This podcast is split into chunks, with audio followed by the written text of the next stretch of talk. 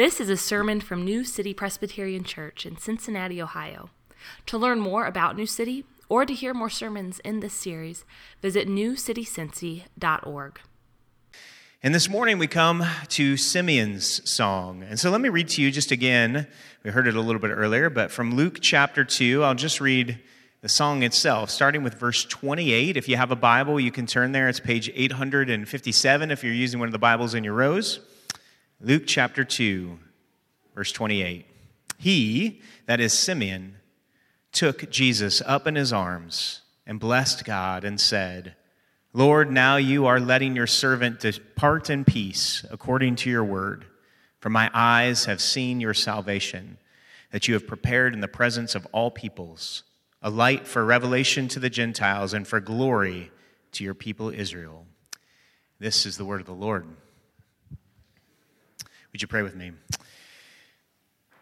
Lord God, would you this morning give us eyes to see, ears to hear, hearts to believe your word that you have for us? Now help us to, to see and to know Jesus above all things. Speak to us, we ask. We need you. In Christ's name we pray.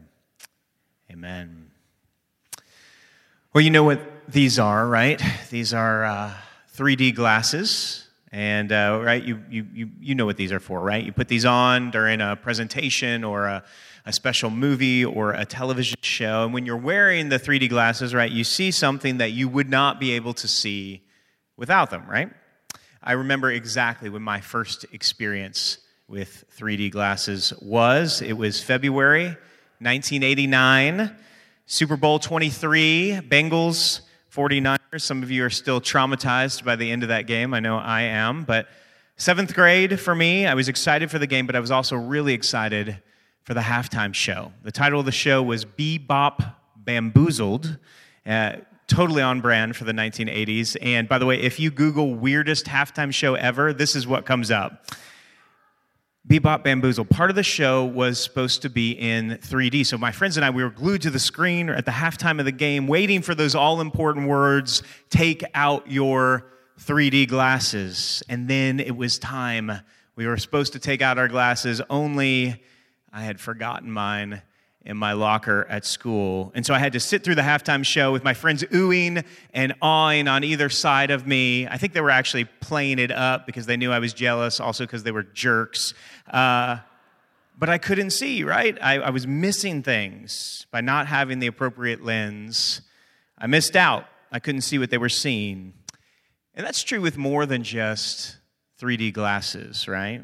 My underlying theme as we're talking about this passage this morning is that the lens through which you look at the world dramatically affects what you see. The perspective, the framework uh, that you use to look at everything affects both what you see and how you see it. We even have expressions for this, right? We talk about people being, you know, somebody who sees the world uh, glass half empty, right? Or through rose colored glasses. And the question for you to ponder maybe this morning is what is the framework that you use to look at the world? What colors what you see and how you see it? Simeon had a lens through which he looked at the world, and it enabled him to see something that other people missed. He had a perspective on life, a perspective on God, on the future, that allowed him to see this child come into the world at the first Christmas and say in verse 30, My eyes have seen your salvation.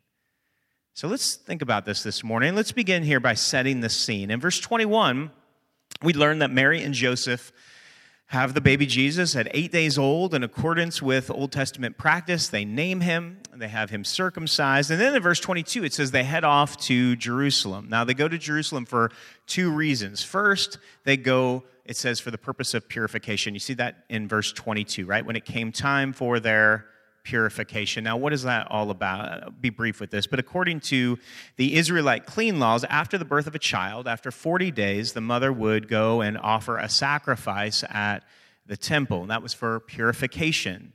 Blood made you ritually unclean, and so this was an offering to make you ceremonially clean. Now, the second thing that they were there to do in Jerusalem was to present, it says, present Jesus to the Lord. Now, again, this is part of the law of Moses firstborn male children were consecrated. They were set apart to serve God in the temple.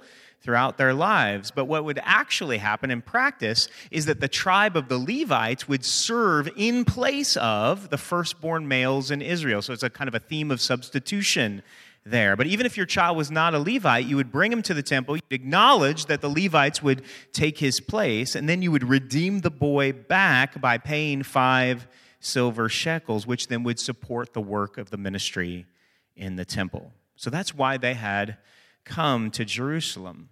And that's where they run into Simeon. Now, we don't know much about Simeon. He's not mentioned elsewhere in the Bible. Most think that he was a priest but that's really kind of a guess based on the fact that he was just sort of hanging around the temple. Most of the artists paint him as an old man, like Rembrandt does here in the image you see. Though we don't really know that either. The idea is based mainly on the fact that he sees this boy Jesus and, and he says, Now I can die. Most people postulate then he must be old. But we do know a few things about Simeon, all really from verse 25. Luke tells us first that he was righteous. And most often in the Bible, that word is used as what you might call kind of a horizontal uh, or relational word. It focuses on uh, conduct with other people or between people. So Simeon's life, we're told, is characterized by fairness and compassion. He loved his neighbor well, he was righteous. But then, secondly, Luke calls him devout. Now, that if the first one is a, a, horizontal or relational word, this is, you might call a vertical word. It has to do with his relationship to God. Simeon worshiped God. He was devoted to following God. He was seeking to bring his life in line with God's word. And thirdly, we're told that Simeon is waiting for the consolation of Israel. And you know what it means to console someone, right? To comfort somebody who's grieving or somebody who's suffering.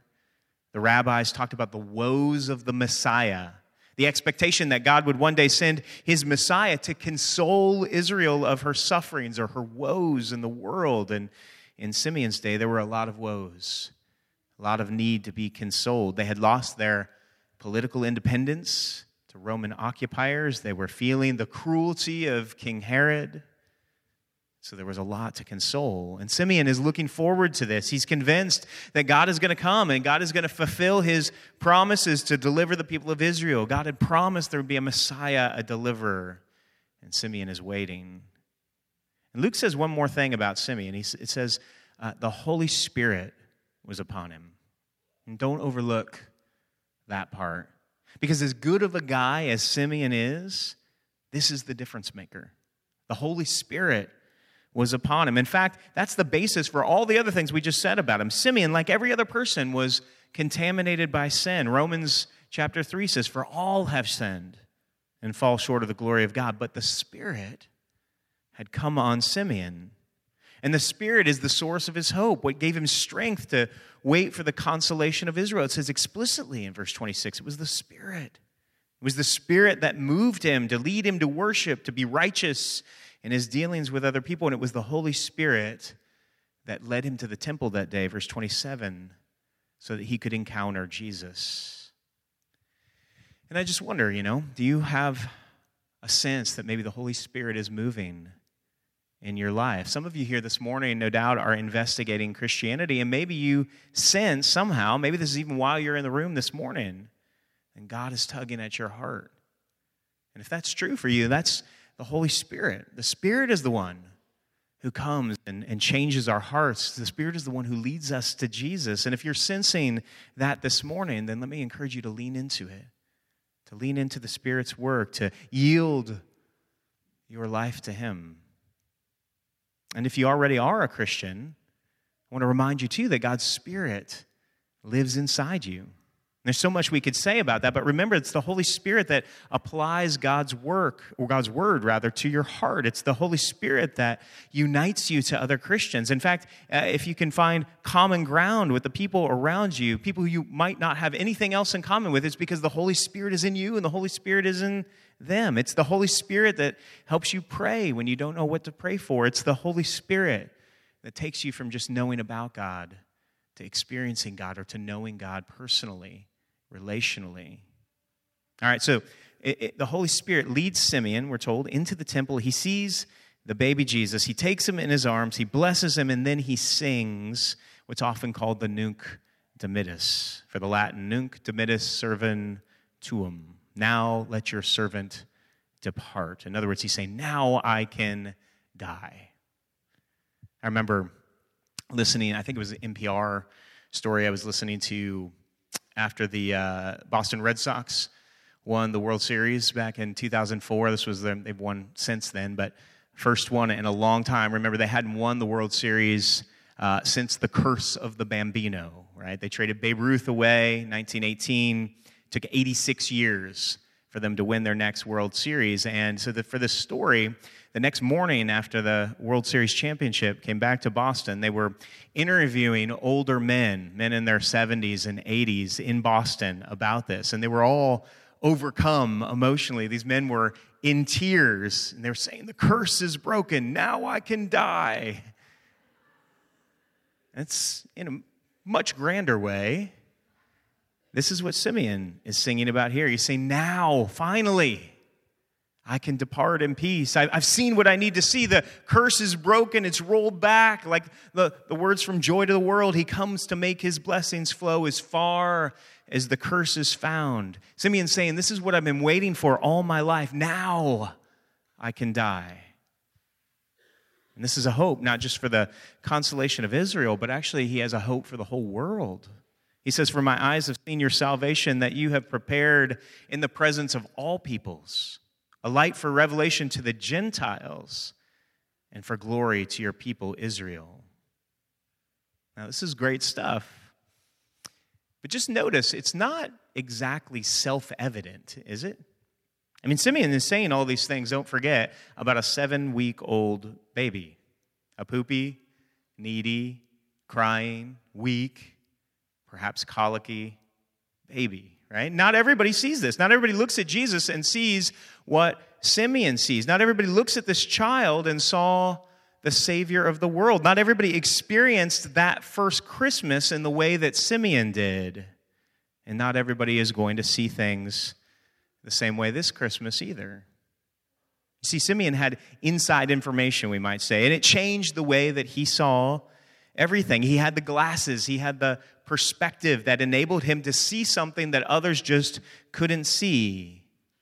And we're told that Christians too, even today, have some inside information. If you put on the glasses of the Holy Scriptures, it's going to affect the way that you see things the way that you see things in your own life, the way that you see things going on in the world.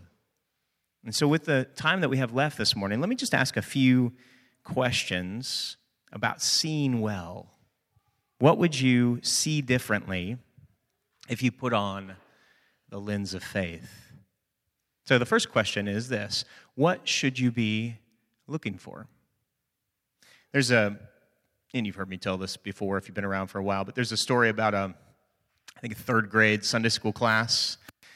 And uh, the teacher, I don't know if it's a he or she, uh, male or female teacher, but they're trying to get the kids talking. And so the teacher asks uh, some questions, you know, kind of trying to lob some softball questions to the kids to, to get them engaged and discussing. And so the teacher says, What kind of animal, children, uh, has a tail and stores up acorns for the winter? And one little boy raises his hand and says, uh, you know, normally I'd say squirrel, but we're in church, so I'm going to go with Jesus. yeah, we can over spiritualize things, right, to the point of absurdity. Squirrel was a good answer in that case. But here, we're talking about questions of ultimacy, right? We're talking about what is life about? Why am I here? How can the world be made right? What will really satisfy me in the deepest parts of my soul? Where should I put my hope, my trust? And the answer really is Jesus. And that's not over spiritualizing in this case. Simeon was waiting for Jesus, he was looking for God's Messiah, for God's deliverer, for the Savior, the light of the world, the consolation of Israel, the King of Kings. He was looking for Jesus and hoping in his coming. And maybe this sounds simple, but I think it's worth mentioning here because we're tempted all the time to look for other things, right? To pursue things other than Jesus. We pursue power, maybe in the form of a promotion, perhaps. We pursue security and our financial wealth, or maybe even security relationally in a relationship with someone else. Uh, we pursue status in the form of the car that we drive, or the neighborhood we live in, or the clothes that we wear, or the Instagrammable vacations that we take, or comfort, distancing ourselves from the needs and the problems of others. Simeon, like us, could have looked elsewhere, but he had insider information. He knew that the only hope for Israel, the only means of salvation for the world would be the coming of a deliverer sent by God. And then the Holy Spirit leads Simeon to Jesus. And so take that to heart this morning, especially with Christmas right around the corner. What are you looking for? What are you looking for this year? This text reminds us we need to look for Jesus. How can he invade? your life in a fresh way this year. But then, secondly, a question where do you look? And there's a couple of different ways to answer that question. But first, we're called to look forward. Advent as a whole is a, a season designed to prepare us for the coming of Christ. Not only to celebrate his first coming, but to point us toward the fact that one day he's going to come again. Simeon spent his life looking forward to the coming consolation of Israel. And we're called to that same kind of forward looking. We're to look forward to the day when Jesus will come again and make all things new and complete the work of bringing light into a dark world. We should be eager for his coming. The second to last verse of the Bible, Jesus says, I am coming soon. And the Apostle John, this is Revelation 22 20, uh, John says, Amen. Come, Lord Jesus. Is that your cry? It ought to be. Come, Lord Jesus. Make all things right. Make all things new. Wipe away every tear. Put down evil. Get rid of disease. Restore the brokenhearted. I can be um, a bit of an introvert, especially on those uh, days where uh, my job involves a lot of meetings. And so sometimes when I come home, I don't have a whole lot of relational energy, and I'm uh, sort of wondering how I'm going to manage, you know, the, the energy of the children when I get there. But even in those days, there's one thing that still sort of, you know, always perks me up and makes me smile. It's when the kids sort of drop whatever they're doing and sort of come tearing out to see me, you know, uh, daddy, daddy's home, you know, that kind of thing. My seven year old does this with great amounts of enthusiasm, often into the driveway and even sometimes down to the corner of the street when he knows I'm on my way home. The 11 year old, she's a little more playing it cool, you know, trying to be sophisticated and a little aloof. But even she, right, can still do this kind of thing. Drop everything, and daddy's home. Well, I was thinking about that this week, right, that this ought to be my attitude toward Jesus coming. It should be our attitude toward the thought of Jesus' return. There's a principle, in other words, of non attachment to the things of the world that we ought to be cultivating in our hearts so that we can drop everything and go running to Jesus when he returns. The more we're consumed with things here, the less likely we will be to look for the coming of the king and to his kingdom. So we look forward, longing for Christ's return, but we also look for the work of Christ and his kingdom in the present, in the world right now. We've been saying throughout this series that it's important to come to grips with the fact that we live in a dark and broken world, but that's not all this world is. It is dark, it is broken. That's not all it is. The world is also in the process of being redeemed. Christmas reminds us that God is not an absentee landlord. He has stepped down into the darkness. He has come to bring his light into the world. That's why, by the way, when Jesus kicks off his preaching, he says, The time is fulfilled. The kingdom of God is at hand. Repent and believe in the good news. Some translations say, The kingdom of God is among you. It's here, it's now, it's in a very real fashion. Come, but not complete, not fully realized. But God has broken into the world, and the kingdom is here nonetheless. It's a little bit like living between D Day and V Day. You know what I'm talking about? World War II. Perhaps you know that the decisive victory for the Allies in World War II was D Day, June 6, 1944, the invasion of Normandy. But for all intents and purposes, then the war in the European theater was over, right? It was won at that point. But almost a year goes by before Germany officially surrendered. The war was won. There were still skirmishes, there were still battles in between. We live in a time, the Bible would tell us, very much like D Day and V Day, a time between. Christ has come, the kingdom is broken in, but there's still battles to be fought. There's skirmishes, there's setbacks, there's real pain, there's real suffering, there's real difficulty, but the outcome is not in doubt. And so we can be fundamentally hopeful. The world belongs to Him. The kingdom is advancing. And part of our job in this time between D Day and V Day is to announce the victory Christ has come, light has dawned, evil will not prevail. And if you'd repent and turn to Him, you can join in this victory and be part of the celebration. And so we're waiting for the kingdom, but there's a nowness, a present sense to this as well. It's among us. The kingdom has broken in on that first Christmas. The last question How do we look? Not like, how do I look? But in what way do we look for Christ and for his kingdom? How do we see like Simeon did? First, we need to look with the eyes of faith. Remember the 3D glasses, right? The, the lens through which you look at the world ultimately will determine what you see. And Simeon looked at the world with the eyes of faith, the lens of faith, the spectacles of faith. He was righteous. He was devout. He waited for God. He's full of the Holy Spirit. The Spirit then leads him to Jesus, and then the Spirit reveals that Jesus will be the consolation of Israel. We too, right, as Christians, have had things revealed to us. Like Simeon, we have access to information. You can open the Bible and you can read about God's plan for the world. And by the way, if you don't have a Bible, there's some in the rows. You can take those home with you. And you can read about what he's made the world to be, what's gone wrong with it, how he plans to make it right again. You can read about Jesus, about how his birth, life, death, resurrection, and ascension ultimately brings this about, the promise of his return. And as you read those things, you can lean on the Holy Spirit ask him to help you make sense of it all. You can ask the Holy Spirit to make the biblical lens your lens through which you look at the world, so that when you do see things in the world, you begin to see with the eyes of faith. And so we look with the eyes of faith, but to do that, you need to be intentional. And listen to what C.S. Lewis says about this. He says, We may ignore, but we can nowhere evade the presence of God. The world is crowded with him. He walks everywhere incognito, that is, disguised. But the incognito is not always hard to penetrate. The real labor is to remember, to attend, in fact, to come awake, still more to remain awake. Remember, attend, come awake, stay awake. This takes intentionality, or to put it another way, it's something you have to do on purpose.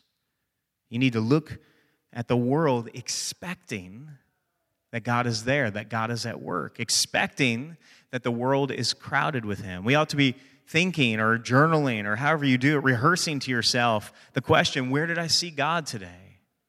You ought to be asking if you have children in your house, what's something good or noble or beautiful that you saw today? And how do you think God might have been behind that? We used to, when we took mission trips with students, would often ask folks at the end of a day to, to as we're sharing, to take a little mental snapshot you know, and think, what do you want to remember? What was something that you saw God involved in or doing or something you want to remember cling to?